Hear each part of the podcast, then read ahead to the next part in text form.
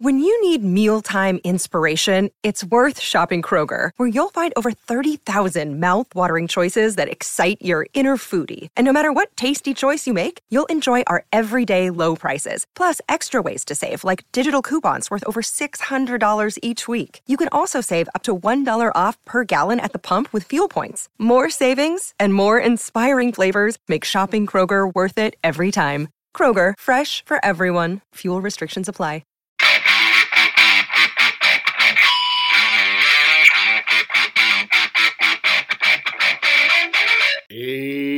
There, rock and rollers. Welcome to episode number 119 of the Ugly American Werewolf in London Rock Podcast. Brought to you by me, your host, Mac B. the Wolf, and I will be joined as usual by my partner in crime, Gary Action Jackson, on the East Coast of the USA. And we appreciate everybody who tuned in last week to our show on Coverdale Page. Great collaboration between the legendary Jimmy Page and Whitesnake, the Purple frontman David Coverdale. Personal story for us, we were fans of it in college. We were so glad when it came out. We had tickets to see them, but they went ahead and canceled that tour. I just didn't have the ticket sales that they hoped it would. But it was still an interesting album to review, and we're still very hopeful that David Coverdale will put out a 30th anniversary edition with some additional tracks. Hopefully, some of that live stuff from Japan, because they did do some live shows over there. So we can all be hopeful of that. But as you might know, if you're a long time listener to the show, I used to live in London. I used to live just a few yards off of Abbey Road. And on episode 52, I told you all about how I got to visit Abbey Road Studios, take a tour, hear a lecture about the legendary recording studio, and it was a lot of fun. And one of the bands that made their name by recording in those hallowed halls was Pink Floyd. And it just so happens in the month of March, Pink Floyd's Dark Side of the Moon, one of the biggest selling albums of all time, a groundbreaking progressive rock album, is turning 50. It was released March 1st in the US. I believe it was March 16th in the UK. So we're going to slide our review out kind of right in between there.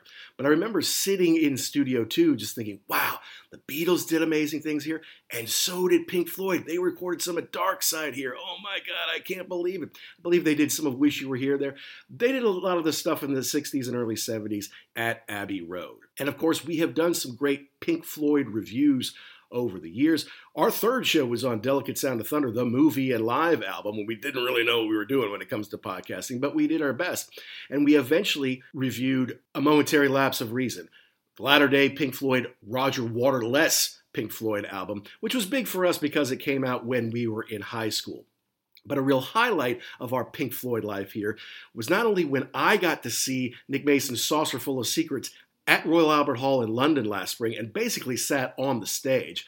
But Pantheon Podcast, of which we are a proud member, and you can check out at Pantheon Pods to learn about all of our fellow Pantheon podcasters, they sponsored Nick Mason's Saucerful of Secrets US tour. So not only did Jackson and I get to go to Indianapolis to see Nick Mason's Saucerful of Secrets live, and we reviewed that on our 100th episode last fall, but we got to have Guy Pratt, who was the man who replaced Roger Waters in Pink Floyd, and Gary Kemp, who's probably most famous for being in Spandau Ballet, who are the front men of Nick Mason's Saucerful of Secrets. They came on show number 96. So we're happy to support Pink Floyd. We're happy to support Nick Mason's Saucerful of Secrets.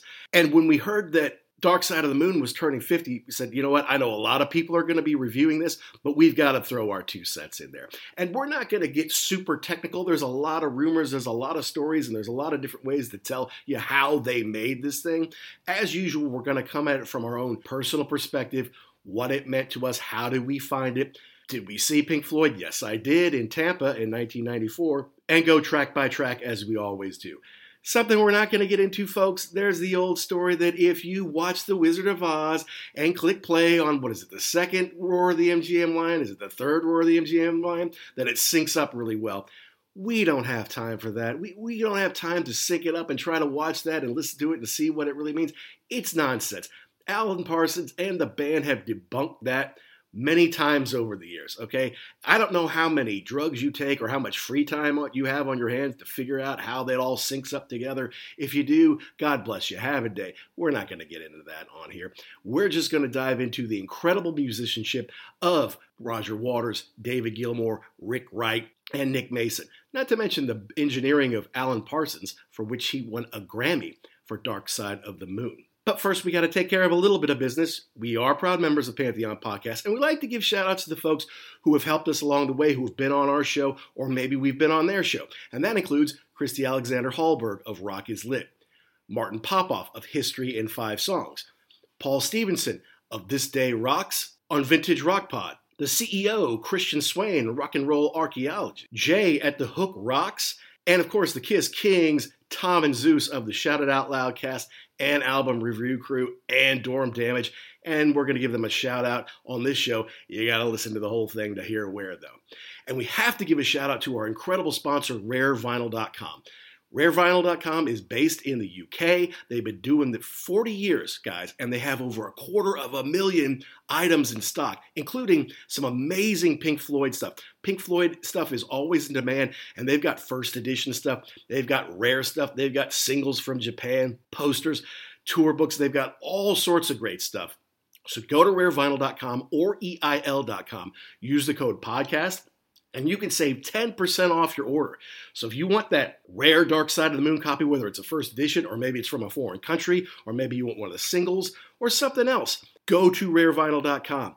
Use code podcast. Save yourself 10%. They ship all around the world. They can get you what you need in pristine condition. Great folks. Definitely check out rarevinyl.com. So back to Dark Side of the Moon. You know, we didn't get into Pink Floyd till we were high schoolers in the late 80s. Thankfully, they had released Momentary Lapse of Reason, and the video and album Delicate Sound of Thunder. So that's when we first really started to kind of get into those Dark Side songs. Then we go back, we listen to a lot of classic rock radio and songs like Time and Money and Us and Them and Brain Damage. They're just part of classic rock. They're on the radio all the time. It never went away. Heck, it was on the US Billboard Top 200 for more than 15 years. Sonically, it's extraordinary. Musically, it's groundbreaking. But you can start to see where divisions might start to be popping up in the band. After Syd Barrett left and he was really firmly in control of the band, they went through a period of the band figuring it out as a collective, as a collaboration between the four of them. Later, it would become the Roger Waters show, and then when he left, basically David Gilmour would be in charge. Those are the kind of four phases of Pink Floyd. So we're kind of right at the apex of the collaboration with Dark Side of the Moon. So it came out in 1973, and so did I. We're going to get down and dirty into Dark Side of the Moon by Pink Floyd on its 50th anniversary right here on The Wolf.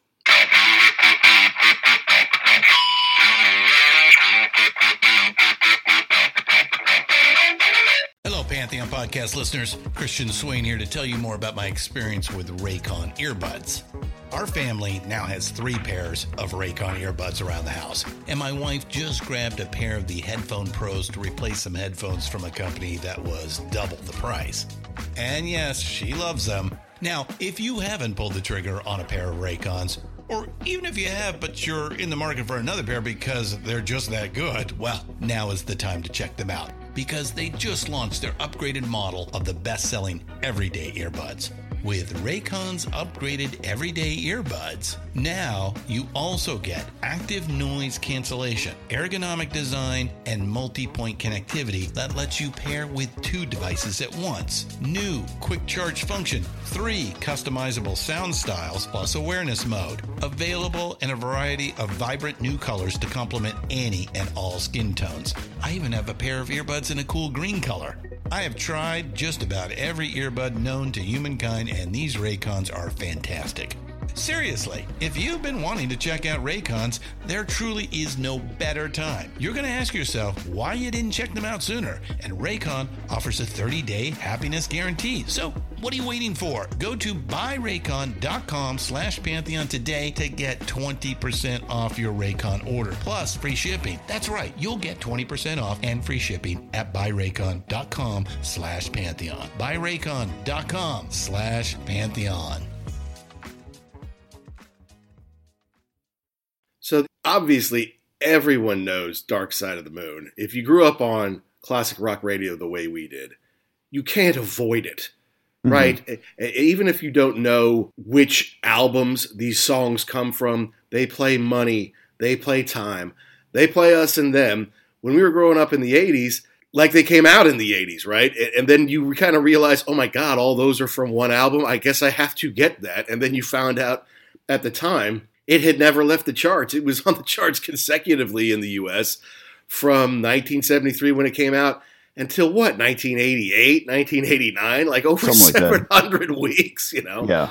Crazy. I mean how did you growing up in uh, in connecticut how did you come to dark side and to these songs? I think that and i was trying to think about that. Part of it was from delicate sound of thunder which mm-hmm. i pulled out and actually I pulled out my brandy new Blu-ray edition and put it on just to kind of get into the mood. Yeah. And as a quick aside, they do play uh, one of these days on that, which is not on this record, but right.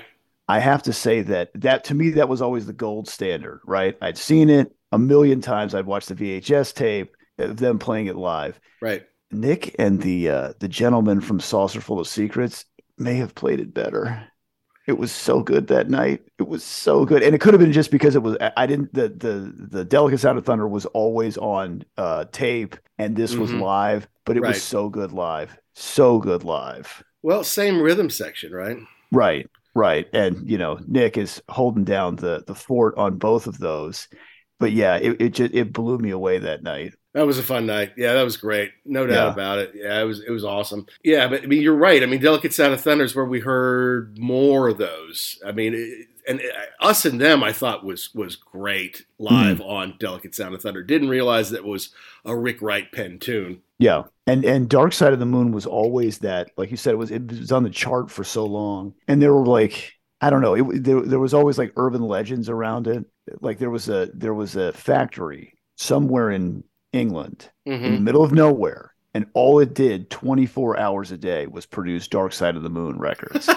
and you you hear that and you're like in high school you're like whatever. That's stupid. Right. Wait, is there really a factory somewhere that just produces Dark Side of the Moon? How cool would that be? So, it, you know, back in the days before the internet, when urban legends could run wild, there was always a, there was always mystery surrounding this record. You know, especially with with uh, the legend of Syd Barrett, and there was a guy in the band, and he kind of lost the bubble, and you know they went on without him, and this was the this was like their tribute to this guy, and you know, in 2023, we don't do a great job still with mental health. And I can imagine back in 1968, 1970, 72, when they were making this, it, it was it was a scary time for them also because it, it's one of their friends, one of their compatriots who just he just lost it.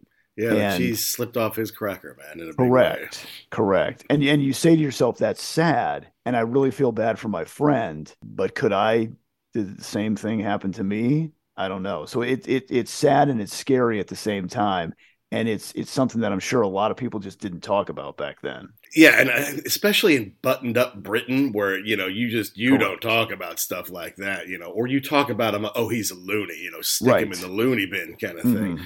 Yeah, and in '68, when it was obvious he was going downhill, and they got David Gilmour in the band to kind of you know pick up the parts where he wasn't playing much on stage and he was kind of zoning out or whatever. Right. Because for, for, a while Pink Floyd was a five piece, and then eventually it was like, eh, should we go get Syd before the gigs? Like, nah, just leave him. You know, the, yeah. the four of us can handle it. So eh, they probably had I don't know if regret's the, the right word, but they probably felt a little guilty about that mm-hmm. because Syd drove the band. If there's the different stages of Pink Floyd, the first one was when Syd was very much in control, when he was the driving creative force behind the band with See Emily Play and Bike and Arnold Layne and all those kind of things. That's the Syd band. You know, the, the right. other guys were trying to catch up with him.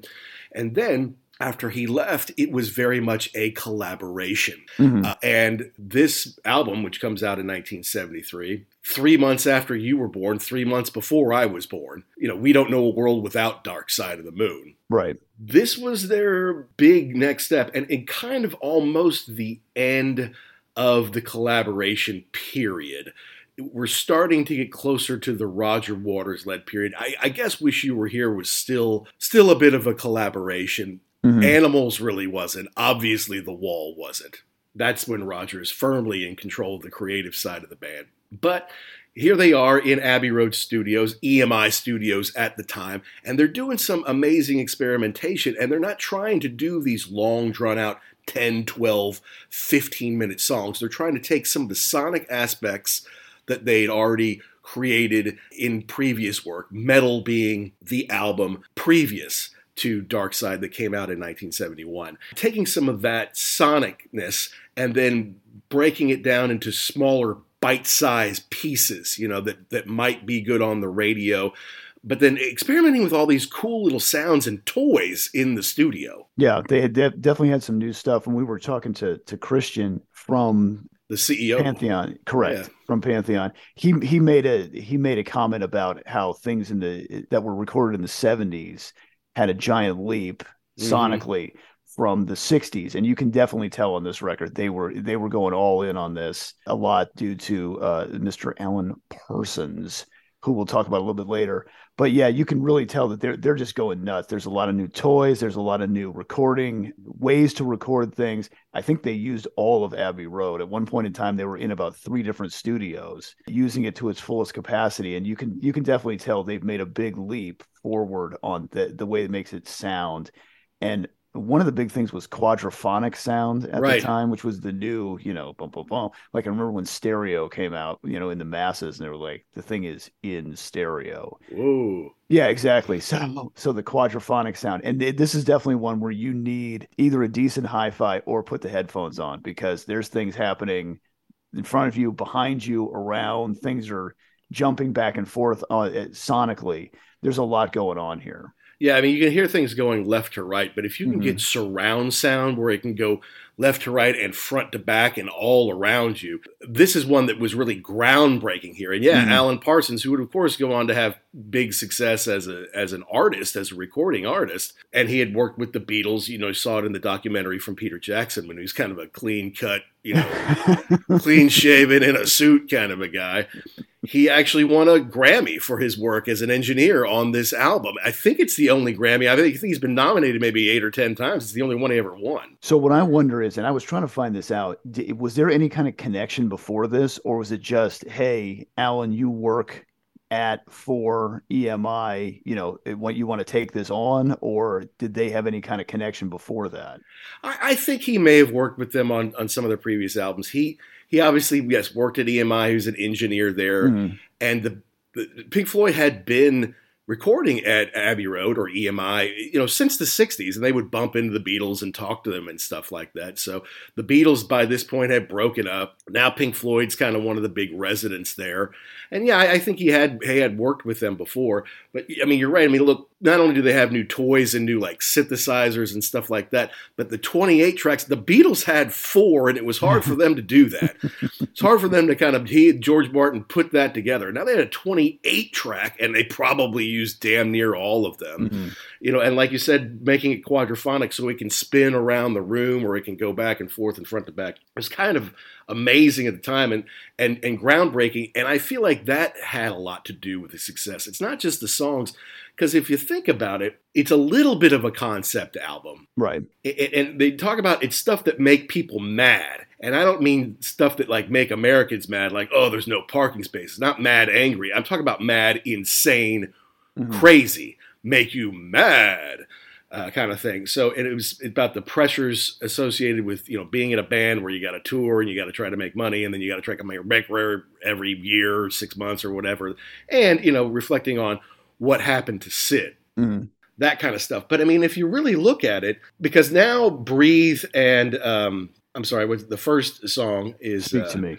Yeah, Speak to Me and Breathe. When we were kids, that was basically one song. Right. You Correct. know, it was like Speak to Me slash Breathe right. in parentheses in the air. In subsequent later day pressings, they kind of separated those things out. So it was like a four minute song, but now it's Speak to Me is one minute, and it's an instrumental that has a lot of the background noise and a lot of the interviews that they conducted mm-hmm. where you have people talking and stuff and then breathe is a richard wright david gilmour penned track that's now a little less than three minutes with gilmour singing but sorry so uh, you know there's a few instrumentals, right? You got hmm Speak to Me, which is more of it's not even instrumental so much as soundscape. Right. You got On the Run, which is a pure instrumental. Any Mhm. Color You Like, pure instrumental. All right, well, that's almost a third of the songs on the album. Great Gig in the Sky is mostly an instrumental. It, it's Clare Torry, you know, using her voice evocatively. Right. And then and then you got some time, money, and us and them. Yes, big hits and, and great songs. And then, you know, brain damage is a bit of a loony thing, you know, uh, and and Eclipse is kind of an odd way to, to kind of end the album. So Interesting that both of those those two tracks were all Roger Waters. all Roger Waters, yeah, Mhm. but you can hear it. Yeah. Correct. Yes. Yeah. It Right. definitely takes a hard left turn after uh, any color you like. That's right. So it's although you know it's brilliant, and when you put that that soundscape, the quadraphonic sound with the sounds bouncing around and using the different kinds of noises and sound effects and things like that, it's ahead of its time. It's groundbreaking. It is cool. But then if you kind of break it down, it's like okay, well, there's you know. There's only really three or four songs on Mhm. here, like you know, so it, it is kind of surprising that it went on to sell what 50 million copies or something like there's only like two or three records that have only have ever sold more Mhm. than dark side of the moon and of course i i dutifully bought one on cd once i you know found one at the right price one day i'm like oh dark side yeah need that for the can't you can't be a, a rock Right. record collector without this in the collection Yeah. And and you can't you can't gloss over the fact that the the cover on this thing is just super iconic also. I mean, there are people who have never heard this record before that if you showed them that, they would say, "Oh yeah, I've seen that before." Somewhere, somehow, it's just become part of the the fabric of everything that you see during the day. And I think the deal was that it, it- they had a couple of different ones a couple different they what couple different album cover concepts. Oh, yeah, yeah. brought in, and it was Storm Thorgerson. Thurgen- thorgerson from Hipgnosis correct. He said he brought in like ten different options. Right, got them all Mhm. set up. Here we go, and immediately they just gravitated toward the Prism. Like every single one, I'm like, that's it. And he said, "Do you not even want to look at the rest of the stuff that I spent time on?" Nope, this is it. So I mean, he hit it out of the park. But I can imagine, you know, you're like, well, you know, it could be this or it could be that. No, it's the one thing, and that's it. And the other awesome thing is that it doesn't say anything on it. You know that's Dark Side of the Moon. You don't have to. You don't have to put Pink Floyd. You don't have to put the album title. You know what it is. that's right yeah it's iconic no doubt Correct. it's simple Mm-hmm. Uh, and it's kind of become synonymous with the band. I mean, you, you, Right. you put that up there, and everyone knows exactly what it is. So we need to go ahead and get into the album. But you know, it, right. there's so many things been said about this album. There's a lot of people who are going to review it now that it's turning 50. So Mhm. we don't want to go too far down the rabbit hole. But something that I thought was interesting, and we do research for these things, and we don't know as much before recording these things as as we do after we've done some research here. But they actually played it a year before it came out. They did it live. All right, so they did Meddle, and they did you know big tour, uh, Britain, Japan, and the United States. They come back and they're like, okay, we're gonna work on these songs, and then they. Uh, they come up with this concept about things that make people go crazy. And then Roger's like, the lyrics we're using are a little indirect. Why don't we get right up in their faces? Which is kind of what Roger is known for Mm-hmm. these days. It's part of his legacy. It's like, let's not beat around the bush. Let's be very clear. let's get right up in people's grills and, and tell them exactly what we think. And then the, the band's like, all right, we kind of like Roger's idea here. And so Rick, who had a, I think he had a little bit of a, you know, a, some recording equipment in his house in Islington. Hmm. They start working on this. And I think, you know, Breathe came from something else they had done before, maybe Us and Them, something else that he had, had made for Zabriskie Point or something like that Yeah. and they went to a Rolling Stones warehouse in London and, and worked on some of this. But yeah, then they went out and played it. It was premiered at the Dome in Brighton on the 20th of January 1972. So more than a year before it comes out, they go out and play this to the British press. And the usually nasty British press looks like they were like, wow, you know, Pink Floyd are really going in a new direction here. This is kind of cool. Yeah, and I can imagine that too if they because if you get into the, the the freak out psychedelic stuff, and now you're like you said, you're very focused now on this one and very direct and to the point. I could see how it, the press would kind of have a change of heart on this. Although I can imagine if you showed up to a show and they played something totally new, would it be awesome or would you say, "Hey, wait a minute, where are the hits?" Right. Yeah. Well, and I don't know if they played that whole thing because it's you know it's only 45 minutes or 42 mm-hmm. minutes or something like that and then like okay and now we're going to play something that you might know uh, i'm not sure another thing that surprised me was they wanted to call it dark side of the moon but apparently there was a, another band called medicine head that already had an album called dark side of the moon now i don't know Hmm. Medicine Head. I don't know them. There's a new podcast on Pantheon called The Ugly Things that kind of go back and, and talk about bands from like the 50s, 60s, and 70s that you might not know, you know, British bands. So maybe that's something that they would do one day. Huh. But I, I didn't know anything about them. And so for a while, they changed the concept name to Eclipse. And then once Medicine Head's album was a complete flop, then they went back to Dark Side of the Moon. So calling it Eclipse would have been different. I, I, I don't know if it would have hurt the sales any, but I feel like Dark Side of the Moon is so iconic. I, I, mean, maybe they would have only sold 35 million instead of 50 million. I don't know, but you can't disassociate the name Dark Side of the Moon from Pink Floyd. Right, and the, and the thing is too, you know, eh, you think about what that means and then it's it, it, can mean what you want it to you know is it is it about having mental problems? Is it about you know things that are that are obscure that you can't see? I don't know. It, it to me that's that's much more it's more iconic. Dark side of i mean eclipse is whatever. Right. Anything could be an eclipse right? Correct. call that that. Yeah and then they played it again on the 17th of february at the rainbow theater in london and that's where there there were a lot of people there so mm. and press people there. So then they had to go on a big, lengthy tour of Europe and North America, and then they took a break, and then they came back to eventually complete the album in early 73, and then it was released. I think it was released in America on the 1st of March, and then in Britain in the middle of March, right? Like the 15th or something like uh, that? Yes. Uh-huh. So we were kind of releasing this in between those dates. And they had two different record companies. And I think they did very well. I mean, I think they got a, a million dollar record contract in America to help okay. distribute this, yeah. you know, and then and then they got a lot of money from this. They got a lot of money from this.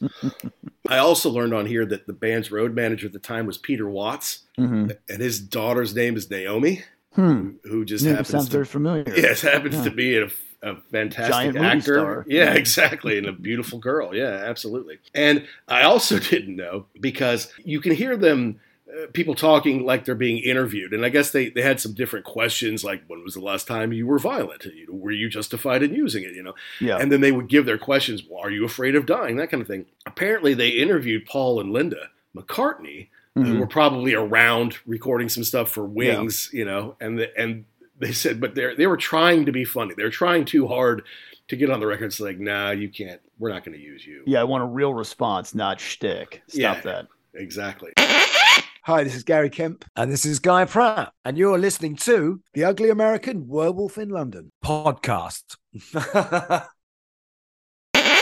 so, all right, so then we can we can get into it here. Sonically, you start off with Speak to Me. Mm-hmm. Mm-hmm. But at the time, like when we were growing up, it was all one thing Speak to Me, Breathe. It's important to note that both sides of the album, there is no fade out from one song to another, there's no mm-hmm. clear stoppage. They all kind of fade I mean, into each other, evolve into each other. You could really have have done this as one track. Yeah, yeah, I, and, and, I'm glad they didn't because it makes it more accessible to people. But yeah, you're right. It it is if you're not paying attention, it sounds like one big song. Yeah, I mean, you can break out time for the radio, I guess. Mm-hmm. You know, and, and look, yes, you know, for like close to the edge, they would break. I mean, it was basically one whole side of the album was one long right. song with different suites or whatever, mm-hmm. and then they would break out four minutes of something you could pop on the radio. So yeah, you could do that sometimes it's pretty obvious, like between the end of On the Run and the time when you hear the ticking and stuff like that. It's like, okay, yeah. obviously we're into something else here. But yeah, even the first three, they all kind of run together. Speak to Me, eh, I don't know if it should be its own thing. They do attribute the music to Nick Mason, though, so he gets kind of a it's yeah. his own right on there, his own credit. Whereas you know, "Breathe in the Air" was was Richard and and was Rick Wright and David. And apparently, nobody can remember why that is. That he gets so solo credit on that. It's just is that right? Happened. Yeah, that's what I I saw a couple of different interviews. I'm like, yeah, I don't know why that happened, but oh well, there it is. But yeah, that it, and it's nice too because it's kind of sets up. There's a couple of sounds in there that they use. You know, Mm-hmm. the the money sound. There's clocks in there, so it kind of sets you up for the rest of the things that you're going to hear in the The record. screaming lunatic in yes, there. that's Yeah. that's a little disturbing, especially Yeah. to a teenager. The first time you hear this, you're like, "What are we doing here?"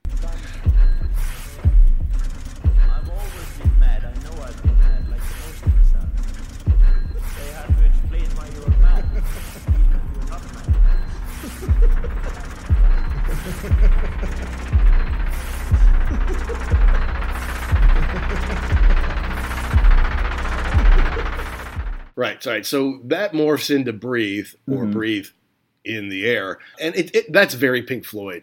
Uh, I think to me, breathe. You know, it's Yes. very mellow. It's got David's voice on it. Don't be afraid to care. Run, rabbit, run. That's something that we've just kind of become familiar with, and it's it's pretty chill, and it's something they did play. I mean, they, they would play it in concert. They played it when I saw them in 1994 in Tampa. They played it, and they also had a reprise of it. Okay. Uh, you know, like a song later or whatever. So classic, classic song. You don't.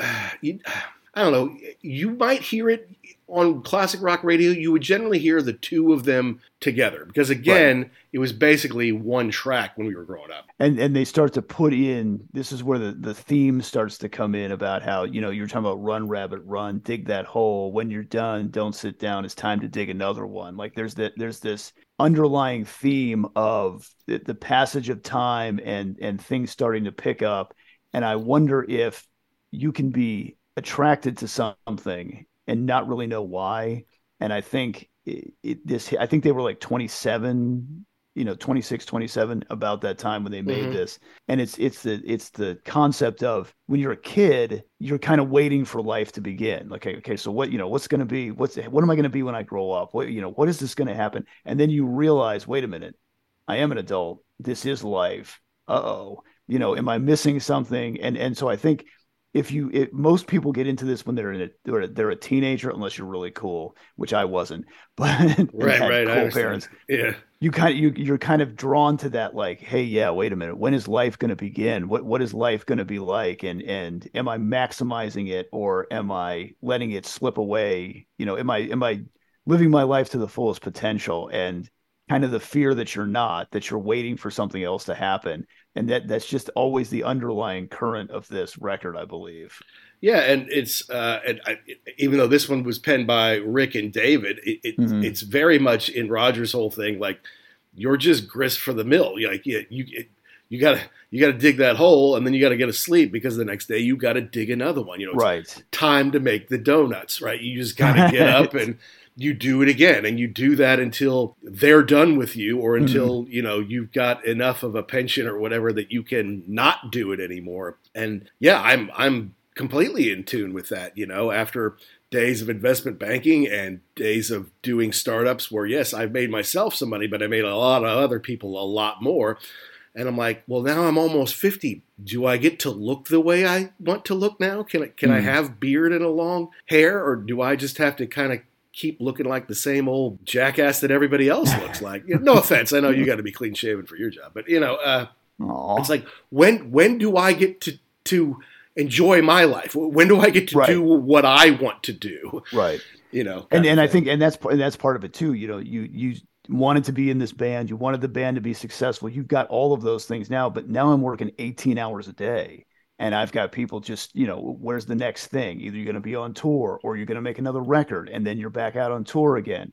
And, you know, people, I mean, again, you said you were making, you said you were making money for yourself, but also for other people. Right. Same thing here too. Like, wait a minute, we sold how many records and this is what I get to keep from it? exactly. I got a lot of people's hands in my pockets, and I Mhm. know, and I know part of this would translate into have a cigar on uh wish you were here when it's Right. just, you know you go in and you talk to the greasy record guy who's just like hey boy Yeah. you know what Which Get one's my pink? correct Yeah. yeah get out of my face and and yeah it, it's just that is this really what i wanted and wh- when will this when will this treadmill stop or slow down or something maybe this isn't exactly what i thought this was going to be Run, rabbit run. Dig that hole, get the sun. When at last the work is done, Down to down, it's time to dig another one. And the answer is after you put this album out, then you get to go do whatever you want to do. the money rolls in on this one. You know, they all bought mansions in the country after this. But the third song on the run, I, it really kind of picks up here, and this is kind of where I call it the mechanical ecstasy starts with. You can really hear they're playing with these new toys. Mhm. and it sounds you know that kind of thing. And it, it really sounds mechanical and almost industrial i- in some ways. And again you can hear someone running down the hall at the beginning of this using that those sound effects. You can hear more voices. And the the odd quadraphonic electronica where you can hear things kind of Yes. swirling around you. It- it's groundbreaking Yeah. it's cool and you can kind of feel that okay yeah now it's it's it's on the run is a great title for this because you can feel it's picking up like you're trying to keep pace with something Right, right, and it's you're you're you're just frantic. Something is always happening. The vocal part at the beginning, it sounds like a like a airport announcement or something. mm-hmm. So it's that concept of you're always just moving. You're always, you know, again, you're either recording, you're on the run, you're on the road, you're back, you're going. I guess Rick Wright had a big fear of flying and Yeah, I didn't know that. dying in a plane crash. And yet I spend most of my life on a freaking plane now. So yeah, that's very it's it's very it makes you very nervous all the time.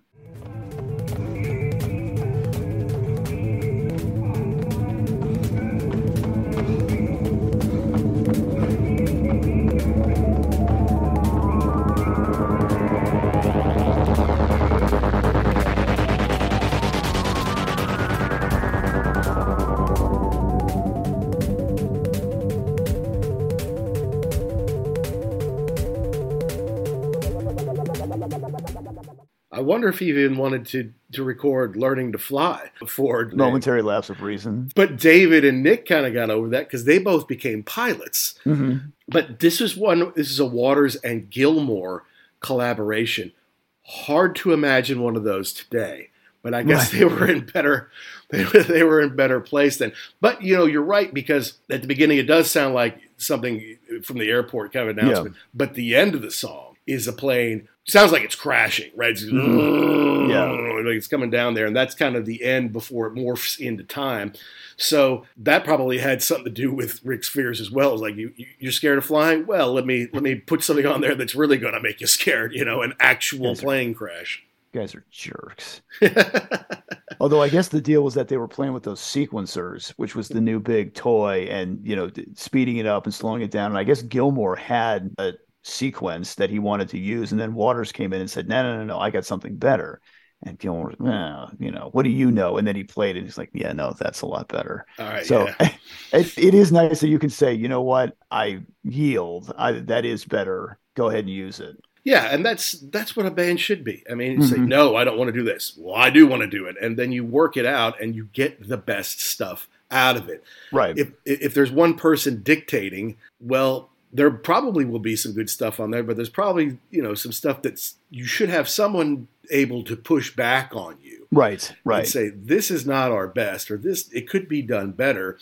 And someone's like, nope, my concept, you have to fall in line. All right, well, then maybe there's some stuff on a double album that comes out at the end of 79 I'll bide my time. that isn't as good as it could be. Brilliant moments throughout, yes, Mhm. great concept, but maybe not every piece is amazing. Yeah, you you do wonder, and that's a whole nother rabbit hole you could go down. If everybody else was allowed to do a little more, what that what that could have been, could it have been a little uh, not quite so dark, maybe? Yeah. Yeah, and use utilize Rick Wright. I mean, Yeah, he, he barely used him, and then he kicked him out of the band. I'm like, what is wrong with you? He he's a huge talent. He writes great songs, great keyboard player, and I love his voice. I really Mhm. do. yeah, he does a really he does a, a good job with Gilmour. The two of their voices together sound they complement each other very well. They do. And I, and so, side note here, hmm because while I was on the plane coming back to America, there was a great documentary on our buddy Chuck Leavell, who is probably best known for being the piano player and now the musical director of the Rolling Stones. Previous to that, he was with the Allman Brothers. But after Rick died, because when David went out and did solo stuff uh, in the 2000s after the dissolution of Pink Floyd, Mhm. Rick would sing the Roger part, on Comfortably Numb. Okay. And then obviously Rick died, Yeah. and then David wanted to go out and tour, so he picked Chuck up to not only play the keys part, but then Chuck would sing Rick's part on that song. Okay. And there was a bit in the film where the the backup singer was like, "We all know that that Chuck can play the keyboard really well," but then his voice was like, "No way, he can really sing." And then David came on and said, "Yeah, I think Chuck sang that bit better than anyone who had done it before." Now that he- includes Rick Wright. Any- I was gonna well, but anyone, anyone though, even the original. Well, yeah, I, I- I know it was supposed to be more of a jab at Roger Yeah. than a jab at Rick. I know. And obviously, this is a story about it was called a tree man because he's a big tree farmer and has won like National Tree Farmer of the Year because he's also kind of a, a conservatist and a- an environmentalist. You know, there's Mhm. there's a way to do it right. So great documentary if anyone wants to see it. Has a lot of superstars in it, and it had Guy Pratt in it too. But anyway, I, I like Rick's voice. And then getting into the next song, Time, where Gilmour and Wright both sing Mhm. a little harmony, but both basically they're taking their time. I think that's part of the brilliance of this song is having both of them on there. Yeah, and at the beginning, you kind of at, coming off of on the run, you kind of think, okay, is this another instrumental? Because it starts off, you've got that, um, you've got Rick kind of floating on top with his keyboard stuff. You've got Mhm. Nick playing. I don't know what he's playing because it's not, he, it's his own part. It does, it's not, it's not keeping the beat. Right. He's he's doing the kind of the tribal drums in the uh, in the background, and then you go into the vocals and you're like, wow, this is okay, this is something different than you've heard before on this record. Yeah, and this is the only, I think it's the only one that was penned by all four of them, right? So they, they all Correct, got yeah. credit on this.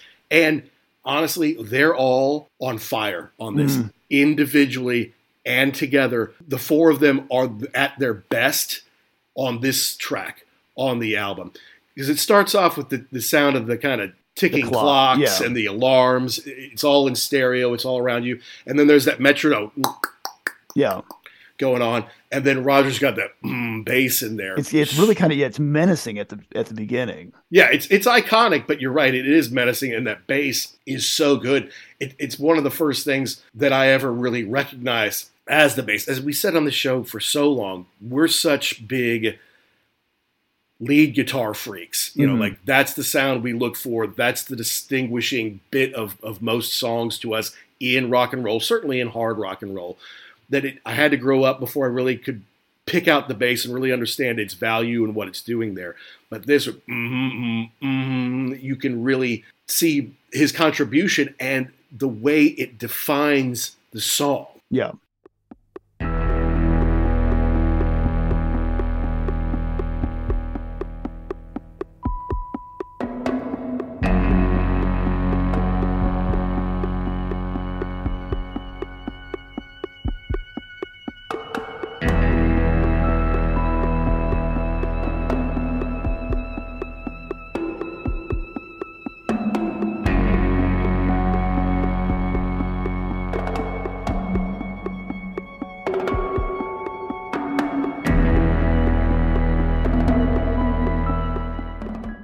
And, but you're right with Nick's drums, kind of just doing some sound color there. yeah. But also, it is iconic, and, and especially in the run up from the the kind of bass to then taking away when they get mm-hmm. into to David's vocal. yeah. His drums between that really are amazing.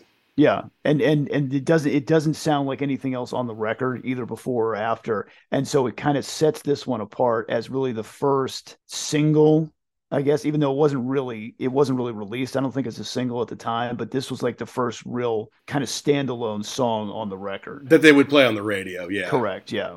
Yeah. No, I mean, I guess the singles were uh, were Money and and Us and Them, Them. Yeah. but I mean, this was played on American rock radio so much, and it's it's something I feel like everyone can relate to. Again, you're talking about we're talking about on the run. Is this you know, am I maximizing my life? Am, am I doing what's best? The lyrics here are so good. and Mhm. so poignant and timeless, which is kind of ironic. It's about time, and you could relate to. I could relate to it when I was a teenager. Like, oh, I, I should probably be doing more. uh, You know, I, I should be doing more for, for in school, or I should be training harder, or something Right. like that, or you know, I, I should be doing more research into college. Now it's like, yeah, ten years have got behind you. I turn around, oh my god, you know, I. I was 40 and I was becoming a father for the first time, and now I'm 50 and I'm like, I'm I'm a I'm closer to the end than I am to the beginning now, man. right right and that that is definitely a big a big thing in your life when you when you turn 50 even though i didn't think it was going to be you kind of you can things kind of come into focus a little more and yeah it's you know it, wait a minute 10 years have got behind you no one told you when to run what's what's going on here You And missed the just have to- starting gun, Yeah. and then there comes David's guitar, best guitar work on the album. In my you know they the the big one the big one is always comfortably numb right that's the big of course, this one I think holds up with that. It can Yeah. pretty much go toe to toe. It's really good, and I kind of not that I forgot about it, but I kind of didn't really give it its just due on this. But he's just ripping it up on this one. no, it, it's it's amazing, man, and yeah, I think it's because once you get into this album and you listen to it a lot, oh man, listen, this is cool.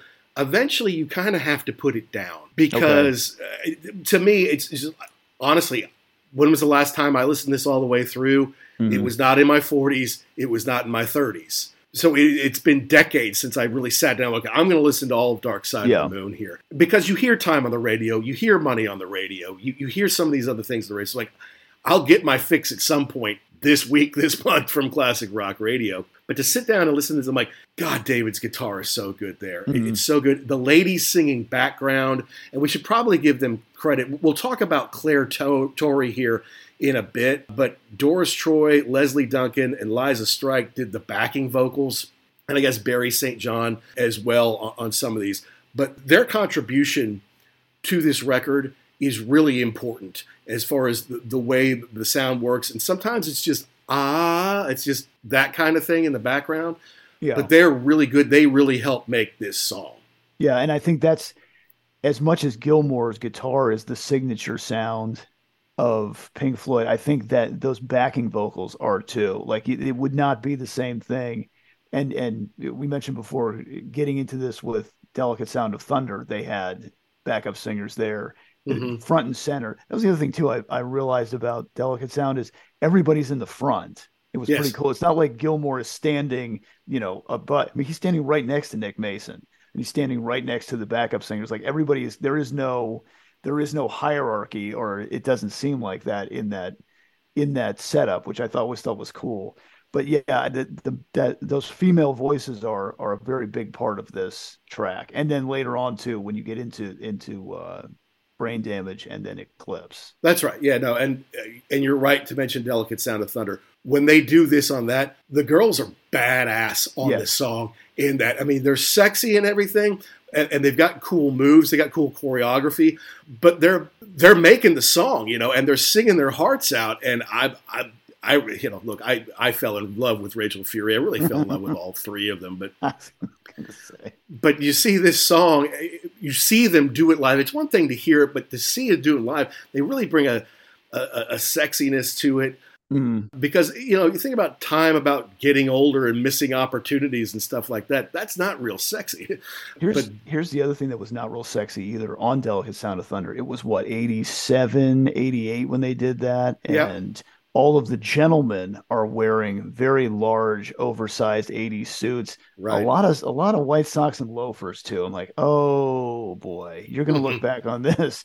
These fashion choices were, I mean, it's what was around then, but yeah, not super exciting. Whereas the girls were hot with those form-fitting mini dresses. I mean, Correct. was- Timeless. just amazing. But I mean, Roger's bass is sick throughout because when I Yeah. listen to it again, because obviously I'm captivated by David's solo. So then, like Mm. during the solo, though, I can hear Roger still plodding away on that bass, and I'm like, this is so good. The four of them together are so good on this. This is a triumph for them. Right. And Right. and then and then there's that weird it, it, the ending. right? You think the song's over, but then there's this minute at the end of it that's like, all right, it's not just, you know, thought I'd something more to say kind of thing. Right. And then I wonder that when they go into home, home again, is that coming home from being on the road, being from the craziness and and you know, you're saying you want to get out of this town, you want to you want to maximize things, but there is a point where I've been blowing myself out for months and months and months. It's nice just to come back to my house and just relax for 2 seconds and maybe enjoy that, you know, the hometown where you think, well, this is kind of a small place, but it's actually really nice here. Yeah. And I want to relax for a minute. And they have that great line, you know, going back to Syd Barrett about hanging on in quiet desperation is the English way. Mm-hmm. Oh, and that's just kind of accepted. That's, you know, what do they call it? The stiff upper lip. That's no matter what's happening, everything's good. Don't worry about me. Let's just keep going. Right, right. Very waspy New England thing too. I'm sure you grew up with people around there Yeah, who are the same way. You know, like correct. nothing's wrong here. Two of your kids committed suicide, and they died of natural causes. I'm like, uh, okay, We don't talk about that. yeah, exactly. All right, and then we move into what was at the time the last song on the first side, Mhm. "The Great Gig in the Sky," Yeah. which is a Richard Wright, Rick Wright pen song. But the uh, what makes the song is Clare Torry's soaring emotional vocals. Mm-hmm. Mm-hmm. Which kind I guess, amazing. yeah, and I guess she when she came in there, there wasn't a whole lot of direction, and she went into like "ooh baby baby" or something like that, and they're like, "No, we don't want. We want you to sing, but we don't want you to say any words." Okay, let me try something else then. And apparently, like she apparently she said, Gilmour was really the only person who was giving her any kind of direction. Everybody else just kind of you know do whatever. Mhm. And yeah, I mean that that definitely does make it. And uh, you know, again, are we going back to Syd Barrett where she goes into the screaming parts? Which I don't know, like she kind of I I don't know what happened there. Like I think she made up some of it, but then they told her what to do. But to me, that sounded like you know, you get to a point and then you just start to freak out. Right. Yeah. And it's is it is it the pain of getting older? Is it because great gig in the sky that kind of denotes death, right? Correct. Yeah. So- once your time runs out, you're moving on. Yeah. Right. So and so this is is it part of the sadness of leaving life? Is it part of you know getting on to the afterlife here or whatever? So and I tried to just listen to the song without her voice, Mhm. uh, and I think there's maybe a little pedal steel from David. It, it could be underneath there, yeah, Yeah. There, and that's the whole thing with this whole record. If you if you really go and I mean, you could take out the pieces of it. There's a lot going on there. There's there's always more than you think. Well, there's layered in 28 tracks, so they can Yeah. squeeze all sorts of stuff in there, right? Mhm. But without her doing that, it's just a piano piece. I mean, kind of a nice piece, but it's Mhm. it's it's not nearly the same.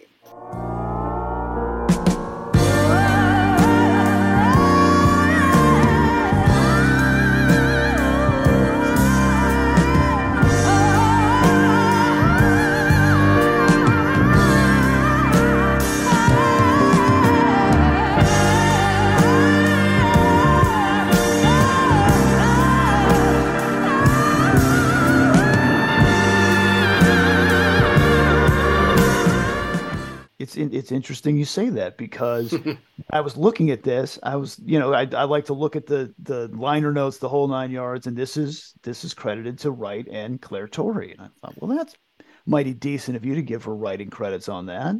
You know, I mean, she made up the vocal part on her own. Great. Let's see. Go 2004 lawsuit. What is this? Yeah. Oh, wait a minute. No, you didn't. You didn't give her anything, and then she sued you. And then she sued you. And, you know, usually I'm always on the side of the band, and I don't Mhm. want people who write the music to get sued. But I, I got to say, the song, the whole heart of the song, the whole reason we know the song as it is, it was because of her vocal performance. And if no one said, sing this note, sing that note, she really did make it up herself, then yeah, she did write that. And Mhm. they did give her some settlement. And going forward from 2003 or 2004, whatever it is, she does get royalties on that, which is probably a nice little uh, annuity for her. Yeah, not not bad mailbox money. Yeah, exactly. Now, I'm fairly certain when they played Knebworth in 1990, and they went on last, uh, much to the chagrin of Paul McCartney's manager, who said, Paul McCartney's going on last. He's Paul McCartney, to which Pink Floyd's manager said, no, we just did the biggest tour in the history of the world, and we're going on last. But I think she did come out and join them, and then Huh. join the rest of the of their backup singers for some other songs. So she kind of came out center stage to sing some of that, which is which is kind of neat. Also on stage with them that day, doing the saxophone was a very young Candy Dulfer, who I Uh-huh. think had just kind of emerged on the scene with her Saxuality record. Mm. And beautiful Dutch woman who I got to see at the Paradiso in the last month there. And she is still kick ass and awesome to this day and still very foxy. So uh, shout out to Candy there. But you mentioned that the guys wearing like the, the loose fitting pantsuits with the shoulder pads. She was kind of wearing the same thing, you know. Oh. Well, you know, look, they weren't trying to over sexualize. I mean, she was young. If in 1990 we were 17 or 18, she was maybe 20. You know, so she hmm. she was pretty young herself. You know, these days they would have had her in a mini skirt, in a halter top, or something like that. But but back then she they, they weren't trying to over sexualize her, and so and she probably wasn't really in control of her own fashioning career at that point. She was trying to probably following the advice of certain people. So it's not like she looked bad, but eh, times were different back then. Let's just yeah, say. it, it is it is interesting to go back and look at some of the stuff. Some of the stuff works, you know, would work today, and some of the stuff just doesn't. Yeah, and that oversized, uh, like you said, shoulder pads, and yeah, it's a suit, but it looks like it's about four sizes too big for you. yeah, No, you have to understand that was the look back then. Okay, yeah. right. Go put You're, your, you don't have linebacker shoulders under there. Right. You're a guitar player, you know. You're not that broad shouldered, you know. It's it's okay. But that is the end of side one. Now getting into side two, you start off with money again, right up in your face. Mhm. Obviously, to me, I don't have to look at the notes to know that Roger Waters wrote this one.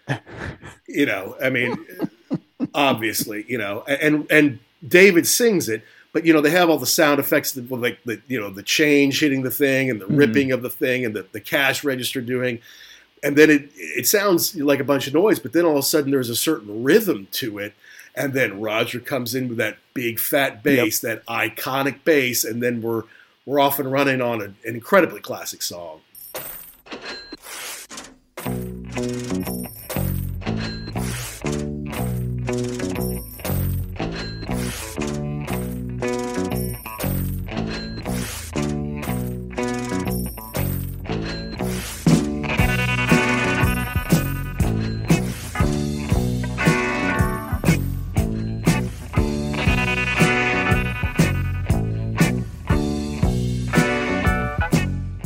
So totally unrelated to this, and I don't know why he asked me this the other day. But my son said something about how did they how did they like edit records before digital? I said, well, they had to actually physically take a razor blade and cut the tape and then right. join it together. And I guess Parsons was saying that's about seven different sounds that you hear, you know, between the cash register, the change, other stuff that you he had to manually kind of paste together so that they would all fire at the same time. And I can't even imagine the the technical skill it took to put that together to make it sound coherent on this giant reel of tape that you're working around this machine. I don't even want to think about it to be Yeah. honest with you because I, I look at the pains I go to to, to edit just the two of us. It's basically two tracks and then a third for like sound effects and the song snippets Yeah. that we put in there. You know that I'm making for dozens of listeners around the world. I guess it should be hundreds, but whatever. And and you know I'm just like this is a real labor of love. But then to do it with that tape, Yeah. my God, what an arduous, difficult process that must be, man. Uh, and and so- to think about no I, I understand what you want to do and and i can make that happen and and to have and that's and i know waters gets he's maligned now because he's he, he's kind of a well he's always been a well he's and then he's got some right he is a dick and then he's got some uh political views that are very very not cool right. and so, but he really is at one point in time, let's put it this way, he really was a genius to put this stuff together. It's just, you know, I think he's fallen off the, Yeah, off the plane of reality, I guess. Yeah, and you know, I mean, he, he's been a solo artist for you know, 40 years basically, not really taking anybody's advice. Mhm. He's been divorced three or four times, which, you know, which shows you he's not easy to live with. But he's he's right on it here because, you know, money is, you know, it drives so many things. It's obviously in America just driving everything. It's kind of sad. Some great lines in there. Think I'll buy me a football team, you know, give me a Learjet, you know, that Mhm. kind of thing. What I didn't realize is, you know, because there's that kind of line in there, is like, don't give me that do goody good bullshit. Sometimes you would hear that on the radio in America, and sometimes you wouldn't. It'd say they Mhm. did do goody good bull, and then mm, it would fade Yeah. out. Apparently, they had the single, and they had one side of one side with that and one side without it. I always just kind of assumed that the DJ, because I think you got to pay a fine in America if you if you say something nasty on the radio. So they would just kind of, you thought they would just kind of manually. They would manually mute it out or something Yeah. like that. But it's not like they would mute the whole song because you can still hear the music in the background. It shows you what I knew about how things work. But still, I, I always thought that was that was odd. But it's like, yeah, sometimes it's on the song and sometimes it isn't. And and so even into the '80s, I'm like, they're still playing that old 45 or whatever on the radio. Like that's how they get it. It's not on a. T- maybe it was they converted it to a tape, but it's like yeah, they, they still have the version, the, the quote unquote clean version there. So uh, and then maybe they would play it after eight or nine o'clock with the bullshit. But if you played it during the day, it was just bull. Yeah, I guess it depends on who's listening too. The FCC is out there always trolling the waters. That's for sure. But this features Dick Parry on the saxophone. Pretty iconic sax Yeah, it just on I- this. yeah, I've got the I've got it just kind of rips through when it comes in because you've got that like you've got the the waters, you know, boom, boom, boom, boom, boom and then the guitar ring, you know, comes in. Yeah, that kind of comes in, and then the sax just rips it up. It's fantastic. Really is, yeah, really good. Of course, being Delicate Sound of Thunder fans, we can't get the image of the power super mullet out of our heads. Correct. Correct. Uh, unbelievable hairstyle of the ages, right there. um, okay, so then that's that's kind of up in your face, money, that kind of thing. Then we move to us and them, which is mellow. Now it's kind of heavy, you know, because it's talking about the haves and the have-nots of society right. and, and in an English society, which is still a, very much a class society. Yes. But it is a beautiful song. It is a kind of a gear shifter from the kind of straightforward, in your face money. And you're right, ripping sax. But in here, the sax is more, for the most part, it's it's more pretty, right? Yes. Yeah. It just it floats in there nice. Yeah. It's it's very it's the same instrument, but it's very very it's calmer. This whole thing is calmer. And you know we talked about this before. You cut you come in from money, which is Waters, hmm to us and them, which is Rick Wright. Yes. and then it's just yeah it's it's a perfect change of pace it's not it's not the same thing it's not dark it's not it well actually it is a little dark Yeah. but but the music is is very calm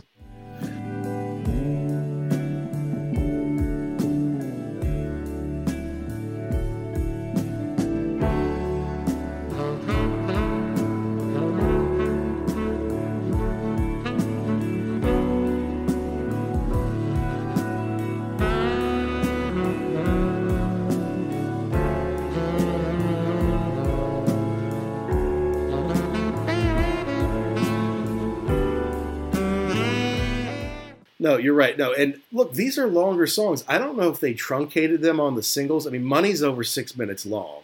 i th- i think so yeah i think there are they they do have a single edit of these things They do okay, yeah, because because us and them is is almost eight minutes, and like Mhm. they're you know that's not a single length there. It, it also seems to be a, a bit of a forebear to uh, on the turning away, could be yeah you know, because it's kind of some of the same issues. But again, the ladies' voices, the back the backup voices on us and them here, very powerful. Really helped make the song. and apparently they they recorded the rick recorded this by himself in i think studio 3 on the piano because that was the classic uh, classical setup so they Mhm. wanted they wanted it to sound like that and he would listen to the rest of the band playing in the other studio in his headphones so they they can get it Ah. synced up but apparently this is according to to alan parsons they there were one or two takes where they put a tape on and he didn't know that so he's in there concentrating they're sitting there watching him And then he turns and he's like, "Well, uh, messing with me," and they're like, "Oh yeah, wonders of studio magic." That's interesting. I did not know that, but I do know because, uh, as you know, we did a uh, episode number fifty-two was about my chance to visit Abbey Road Mhm. Studios and hear a lecture, and I didn't get to go into Studio Three. Studio One is ginormous, and it's kind of where they record soundtracks, and like where John Williams and the orchestra Okay. might be. Studio Two is pretty darn big, and that's kind of the Beatles hang out in there. That's they've kind of made it famous, Mhm. uh, and, and obviously Pink Floyd worked in there as well. Studio Three is is a lot smaller, and it probably is where you know Rick would would have recorded that, and I think it's upstairs. So the the setup is it's it's massive Studio too. It, it's it's like a two or three story room, but it's all one big open space. And then there's steps upstairs to the control room. I think the control room used to be downstairs, but then Uh-huh. they moved it upstairs. And I think that upstairs there is is where Studio Three is, kind of like down the hall. So they could, you know, Alan and the gang could have been in the engineer's room and they Mhm. just kind of waltzed down the hallway and like looked through the window or, or, or been in the control room there to kind of see what he was doing. That that makes sense. And it's and it's amazing too because I mean, you said you went in and took the tour. I mean, we we went and and I stood in front of the place Mhm. and looked at it, and you would never think it was that big from the outside. Yeah, it goes back Yeah, and, and it also goes down. It, it's, Okay. it's long and it's deep. Yeah. And if you see pictures from like the 60s when the Beatles were there, it wasn't as built up around it either. I mean, it's a residential St. John's Wood neighborhood. Mm-hmm. They have built obviously all there's there's no except for a park, there's no like empty space there. There's streets and then there's homes and they go straight up. But it's I think it's it's a really strong message without being Roger strong, is what I say. It's not up in your face. People are dying in the streets. ah!" It's just like you know there are those in the world who don't have what we have, and you know Right. we have to, you know, we, we need to take time to resolve this or you know do something to help them. You know, where it's not in your face Roger Strong, but it is a powerful song with message. yeah, and and definitely some heavy duty themes in there, more than one theme to think about. It, and unfortunately, because there's a note here that says uh, the first verse is about going to war, how the front, how on the front front line we don't get to communicate uh, with one another because someone else has decided that we shouldn't. The second verse is about civil liberties, racism, and color prejudice. The last verse is about passing uh, passing a tramp on the street and not helping. Right. This was in 1972, and guess what, people? Still all those It's things all hanging around same. today. Correct. out of the way. It's a busy Yeah. day. I've got things on my mind. I Right. can't I can't give you money that would just be that would buy me a cup of tea that might keep you alive. Yeah, I, I mm-hmm. got stuff Yeah. to do. I do notice being back in America, there seem to be a lot of more panhandlers about in certain areas. It seems like we are in rougher times than the press might want to make it seem. hmm And and and if you go to if you go to big cities, especially on the West Coast, it is it's it's out of control now. It, it's something we got to do something because we can't go on like this. Hi, guys. This is Chris Slade, drummer of ACDC and many others. And you're listening to the ugly, I mean, really ugly, werewolf in London. Hey folks, Steffan Chirazi and Renee Richardson here from the Metallica Report. And we are proud members of the Pantheon podcast family, where the best of music and podcasts unite. We've got something pretty cool for you. We're giving away an exclusive Metallica merch package worth over $250. That's a whole lot of scary guys, skulls, M72, and other sought after Metallica swag. And we've made it easy for you to win. Follow and share the Metallica report, and you're in the game. Go to pantheonpodcast.com slash Metallica, enter your email, and hit that button to be entered to win. And just like that, you're eligible for our monthly exclusive Metallica merch package. And guess what, rockers? You can enter every month. So just do it. And while we love our global brothers and sisters, the lawyers won't let us ship outside the U.S.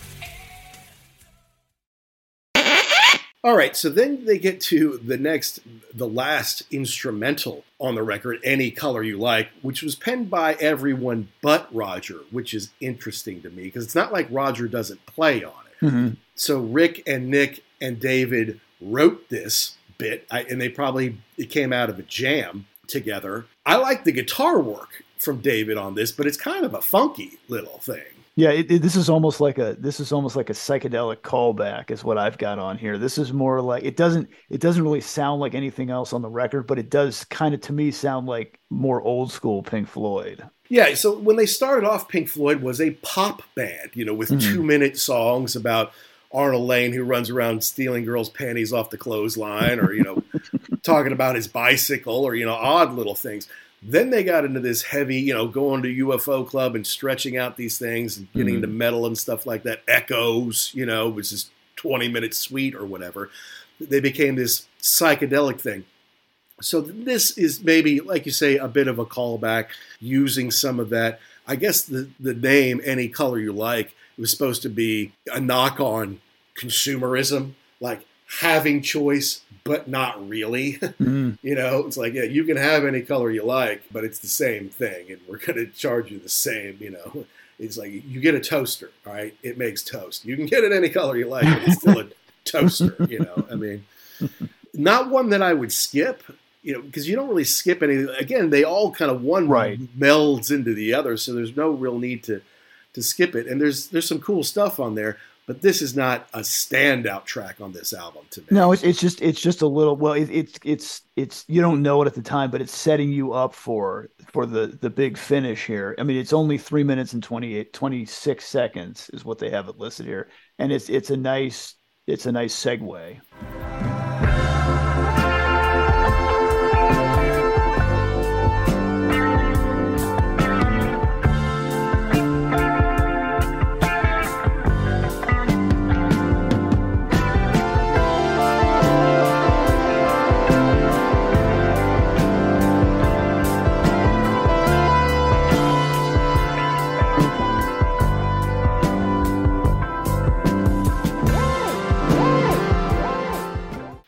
To brain damage, which is definitely one they play on the radio and Mhm. is very poignant and is fairly obviously about Syd, but it's it's Roger singing now, right? I mean, Right. David does most of the singing. He basically sang everything except for the bits that Rick sang Mhm. along the way. Not to mention what Clare Torry was doing on Great Gig in the Sky, but like David's the singer, and then all of a sudden now Roger's the singer who is who doesn't have an amazing voice, but it is distinct. Right. And it also it, it when when you hear it on the radio because I heard it the other day in in preparation for this, it sounds weird to me now come by itself. Like it really does need to go with everything else with with what comes before it. And much like Speak to Me, Breathe, Brain Damage Eclipse was always one song to me. That makes sense. Yeah, it, it, it makes it easier to take.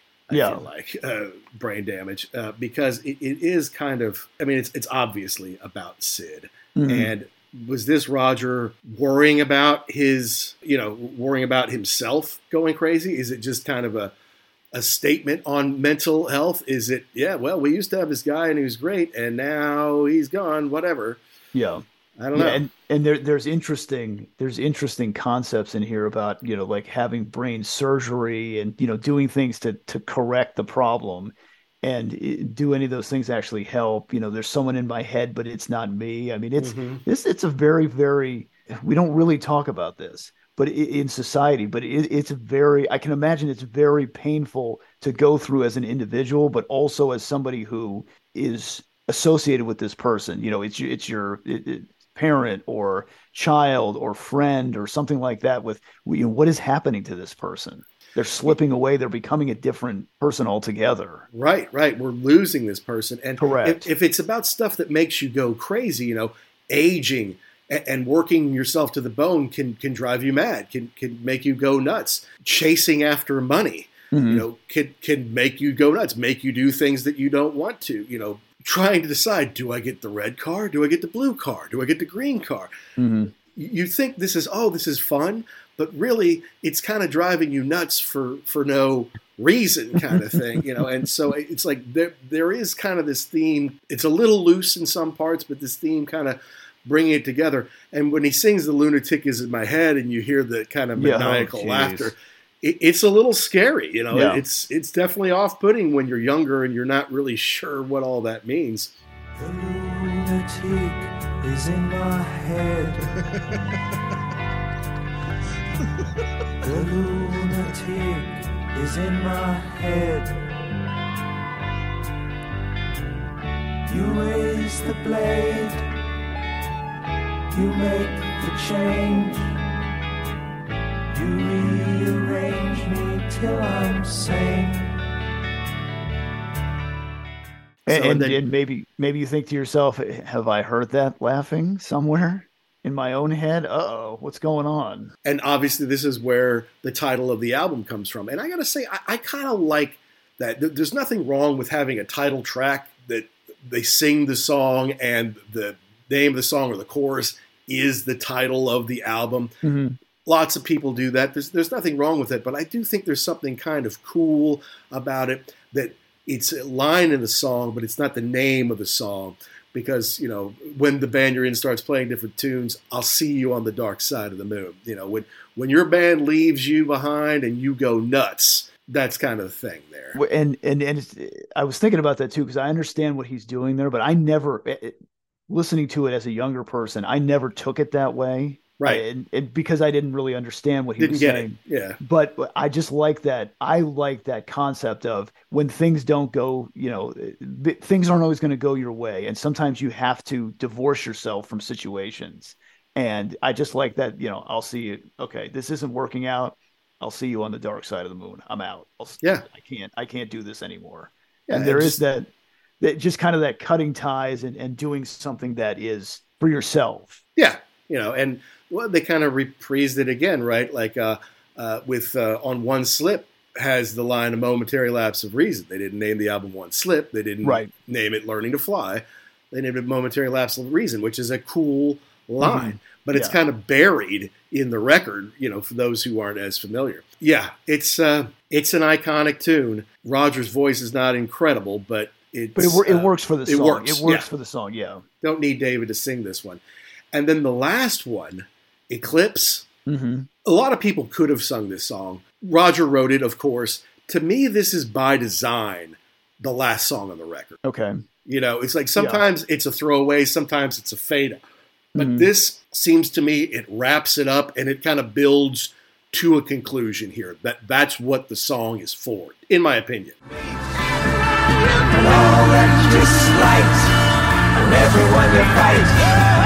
And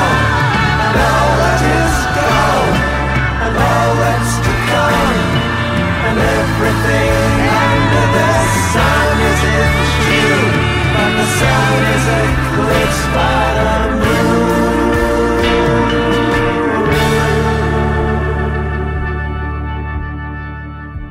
and I would I would agree with you too. And if you if you listen to the end, there's the heartbeat on the way out, which was the heartbeat on the way in Mm-hmm. to speak to me, and so it ties it all together. And and just that the the crescendo at the end, and he says, you know, and the sun is eclipsed by the moon, and then boom, that's it. And then you know you kind of think, okay, scene, that's the end of this thing. That's right.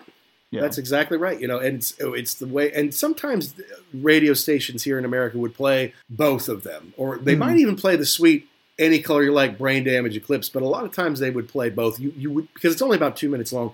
You usually wouldn't just play eclipse. I don't think that I've ever heard it by itself. Yeah, you, would play at least the two of them together. So sometimes you hear any color you like in brain damage. Sometimes you hear brain damage and eclipse. I don't know if I ever heard all three of them together, unless they were just playing the whole damn thing. but yeah, I mean, it's a kind of a good way to wrap the album. Now, this is some mm-hmm. personal notes here. All right. Everyone knows, or at least Pink Floyd fans know, when they released their live album Pulse on the back of the Division Bell tour, Pulse featured them playing The Dark Side of the Moon in its entirety in order. Okay. Now that's become a pretty popular concept.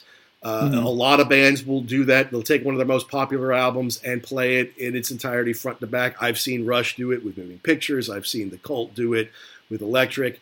Uh, I've, I've seen a lot of bands do that over the years. Some critics think that sucks or is cheesy.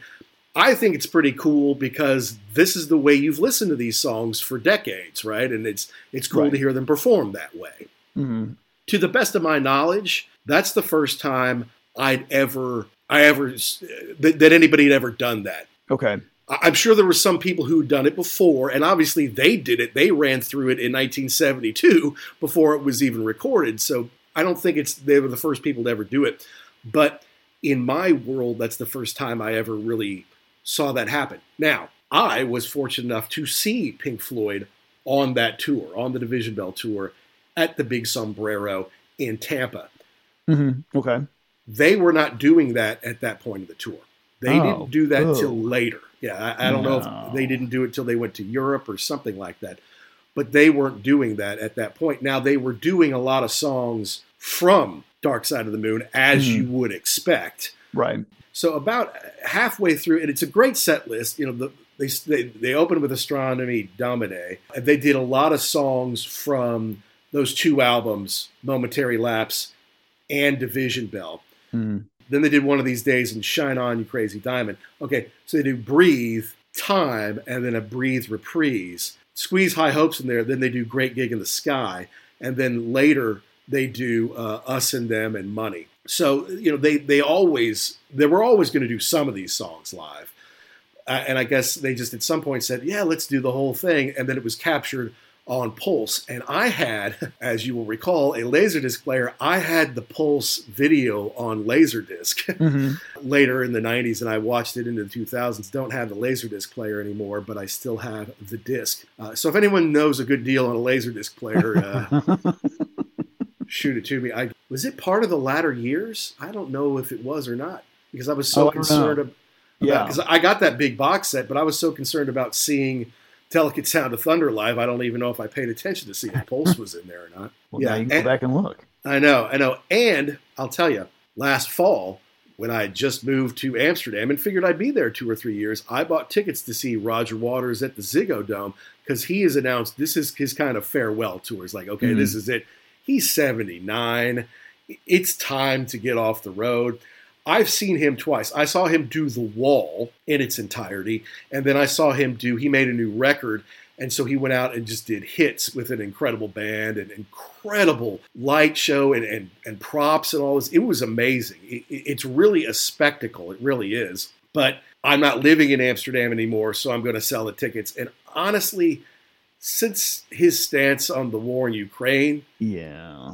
I don't want to see that son of a bitch anyway, to be honest Yeah. you. Yeah. He he's really it, to me, the, especially the stuff recently, he's really kind of tarnished him. I always love, I always love Pink Floyd. I always love, especially you know the David Gilmour delicate uh, sounds, momentary lapse, and and this record is great. But yeah, it, he's really not made a whole lot of friends with that rhetoric of late. No, and he he went and spoke to the UN Security Council on behalf of Russia. I got two words for you, Rogers. You know, And they're not Merry Christmas. No, Jesus Christ, you know.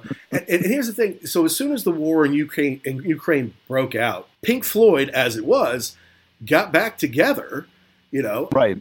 David, Nick, Guy Pratt, uh, another gentleman whose name is escaping me, who, who did the keyboards, and then they had a Ukrainian kind of rapper come in. Now, it's not very Pink Floyd. It's not something that fits in with their catalog and not something you listen to. But the point is, it's raising money. And when I saw Nick Mason's Saucerful of Secrets in Royal Albert Hall last Mhm. spring, Guy got on the mic to say, you know, got to give all due respect to Nick for saying, look, if we do this and we put the Pink Floyd name on it, it's going to sell. The money can go to help people in Ukraine and it will create awareness. You know, like Mhm. we could just put out Nick Saucerful of Secrets, it won't do as well. But if we put David on it and put the Pink Floyd name on it, because Pink Floyd was done, they were never going to record again, Right. certainly weren't going to tour, but they did this to benefit people. And then Roger comes out and does the opposite. Now, to give fair time, when Mhm. Roger says that the news we get is not 100% the actual news,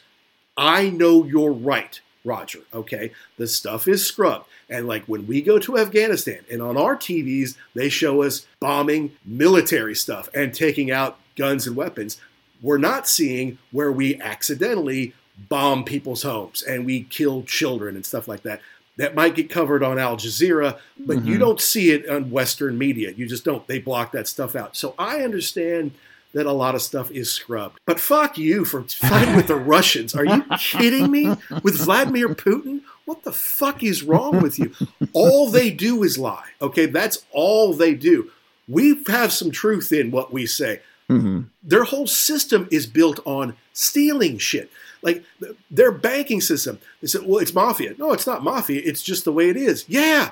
Ever since communism, it's just stealing shit. They're just all a bunch of thugs and criminals. Now, not every member of Russian society, not all Russians are bad Right. people. I know that. But the people in charge, yeah, that's the only way you get in charge is by murdering people, robbing them, and threatening that kind of stuff. It's the way it's always been. And that's exactly who Vladimir Putin is. It- and you're on his side, Mhm. it's nuts. And like when he came out against Alan Parsons for playing Israel, he- he's branded as an anti Semite because he doesn't like Israel because that land was taken from the Palestinians. Mhm.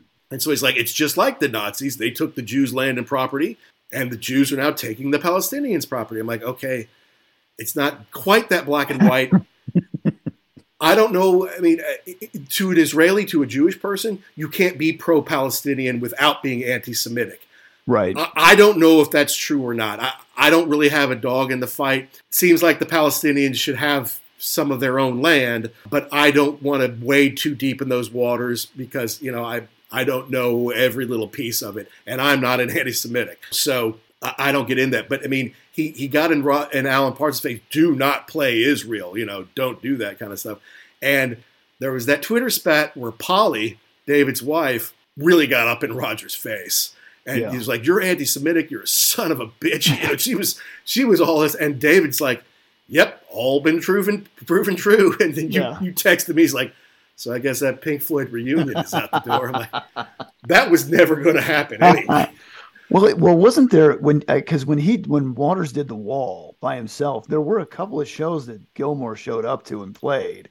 This this was years ago, but there was always kind of that "Well, maybe they will, you know. Time goes by. Now forget it. No way. No, David. When they did G8, you could see David was. I was like, "Come on, come on, put your arm around me." David's like, "All right, fine." And then I, I saw, you know, something like they happened to be in the same studio or in the same place one day, and Roger's putting his arm around David's. Like, yeah, yeah, how's it going? David's just looking back at him like, "I still don't like you," you know, kind of thing. You could just see that on his face. Like he's smiling, but it's that smile like, "I That really wish I was anywhere else right now." you know, so if anybody wants my tickets to the Ziggo Dome on April 4th uh, in Amsterdam, let me know because I'm going to sell those things. I am not going to that, but I would go see David Gilmour in a heartbeat, and I don't Mhm. know if that's going to happen. David's also about that same age. He doesn't need money, and I don't think he needs the adulation anymore. And you know, I know Phil Manzanera, who's a great musician who's toured with him a lot, could still tour with him. But without Rick Wright, I don't know. I don't know if he and if he comes to the states, I'll definitely see him. I think he would prefer to stay in Europe and play like those old Roman amphitheaters and stuff like that. So Mhm. we'll see. But I mean, if Pink Floyd's done, that's fine with me. I would love to see David Gilmour again. But this album, look, man, sold 45 or 50 million copies, something like that. I mean, they say one in 14 people in the UK has one, hmm which is like 5 million. Pretty impressive. But if one in 14 people in America have it, that's like 24 million copies, man. That's And that's- unbelievable. And that's why they had to have that where at that factory working 24 hours a day to get those right. copies.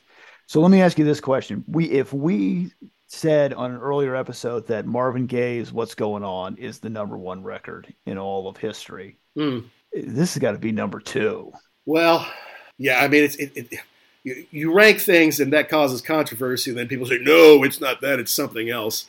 It's just because of the reach of this thing. You know, you, you, it's Yeah. hard to deny. I mean, uh, what's going on is poignant and important uh, and reflected what's going on in society. This does too, kind of from a very different perspective. But when you look at the certifications, double platinum in Argentina, Mhm.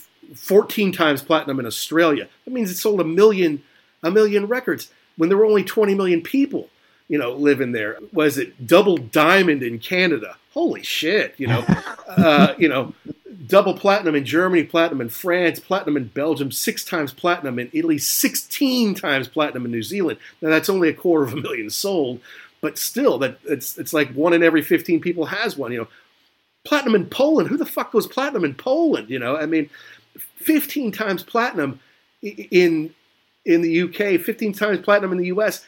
and they have stopped basically counting it because they don't want the taxman to know how many they sold. You know, it's it's at least 45 million. I bet it's between 50 and 60. And you know, top one, number one or number five, top five, all over the world. South Korea got into the top 10. You know, I mean, Mhm. it's, it's it's crazy. The reach of this thing is unbelievable. And like we said, from 73 to 88, it never left the Billboard top 200. And then when it did, it went straight back in. And, you know, it has been for like a thousand weeks, including Yeah. like remasters and reissues, a thousand weeks in the Billboard top 200.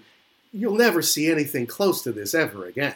Right. And and the, the fact that you can it, it basically is one or maybe two pieces in this whole thing. It- there are stuff that you may not love, but there's nothing that falls flat. Everything fits together. It's a theme. It kind of was the blueprint for a lot of stuff to come after it. True. And all of the everybody's firing on, on all cylinders on this record. All the musicians, all the backup singers, the the lyrics are on point, the music is on point. It's I think Nick Mason said it was the first time they ever felt confident enough to print the lyrics on the liner notes Hmm, because they were they were so impressed with with what he had come up with. Well, and it would kind of start to mark the end, the beginning of the end of Pink Floyd, because when you have all this success, Mhm. suddenly you're a little fat and happy, and you get to just listen to the people who tell you that you're awesome. You know, Right.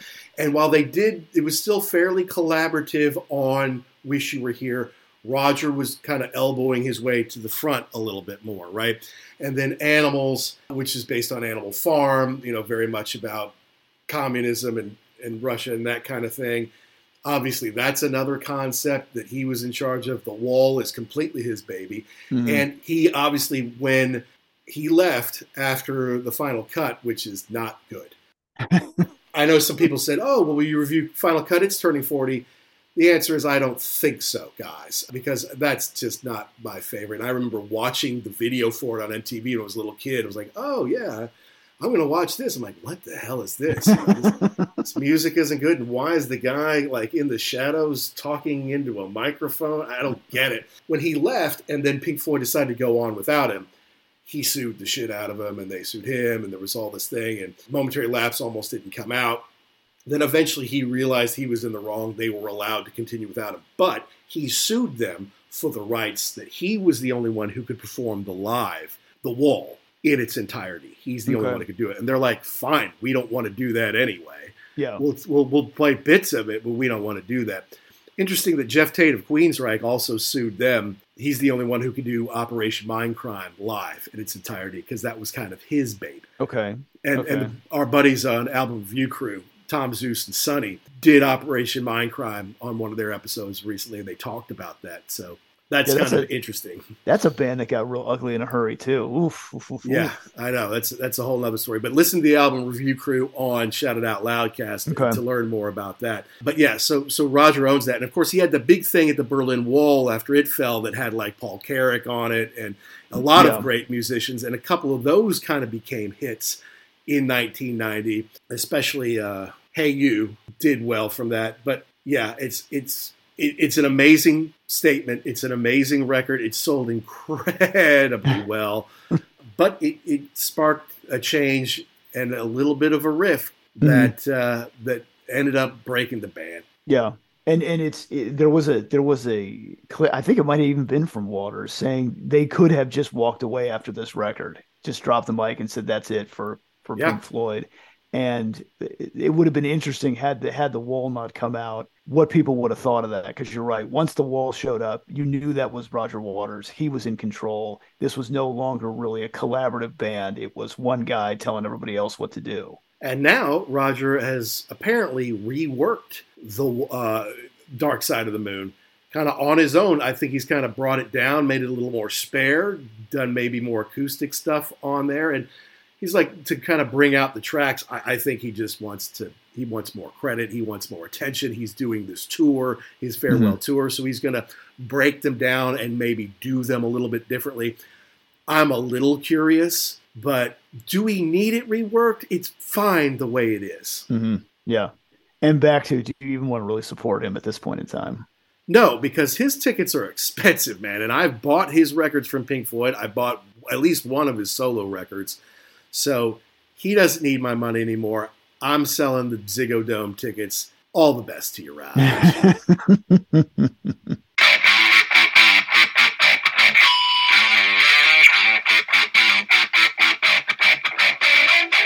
Well, that is the Ugly American Werewolf in London rock podcast, episode number 119, folks, on Pink Floyd's 1973 classic, The Dark Side of the Moon. One of the biggest selling albums of all time, an iconic album that really experimented with soundscapes and really pushed the band and progressive rock and rock music in new directions. Hit new heights that we haven't really seen since, in some ways.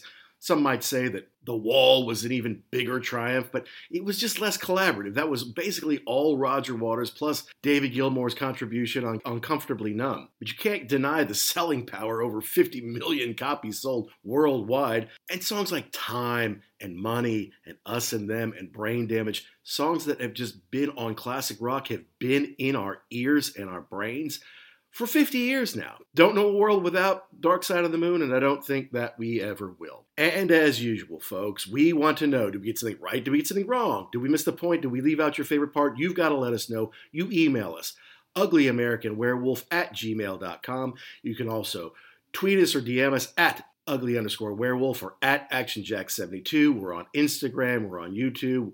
We might be on Facebook. I'm not really sure. And we want you to download and subscribe wherever you get your podcast, be it Apple, be it iTunes, Spotify, Goodpods, Podbean, wherever you do it. And if you're thinking about it, guys, hey, put out a positive review of the show. It just helps us find more rock fans like you and helps us grow the show. Thanks as always to Pantheon Pods, of which we are a proud member. You can go to www.pantheonpodcast.com to learn more about all the other great shows. We also want to thank our incredible sponsor, rarevinyl.com. Go to rarevinyl.com right now. Use the code podcast. Save 10%. They have an amazing collection of Pink Floyd stuff. Some Dark Side of the Moon, but all sorts of great stuff from over the years. Definitely check it out. Save some money there. Add some killer stuff to your collection. Don't even know what we're doing next week, folks.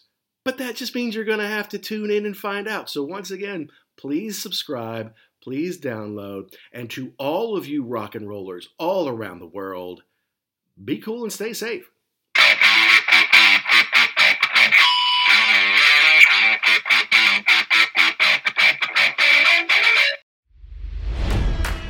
It's NFL draft season, and that means it's time to start thinking about fantasy football. FantasyPoints.com features industry leading experts and prognosticators using proprietary hand charted data to help you score more fantasy points. FantasyPoints.com is the place to go for whatever kind of fantasy football you play. Whether you play fantasy football, daily fantasy sports, or do a little bit of everything, Fantasy Points has the meticulously researched content to guide you to victory. And why wait for the fall? Fantasy Points also covers the new spring football league, the UFL. Join the guru, John Hansen, Scott Barrett, Joe Dolan, and other massive names in the fantasy football universe with an exclusive offer. Use code Pantheon for 15% off any fantasy points package, including the all in package, with access to every article, tool, and data nugget that Fantasy Points has to offer. That's fantasypoints.com and code Pantheon for 15% off at Fantasy Points. Fantasypoints.com. Code Pantheon. Score more fantasy points.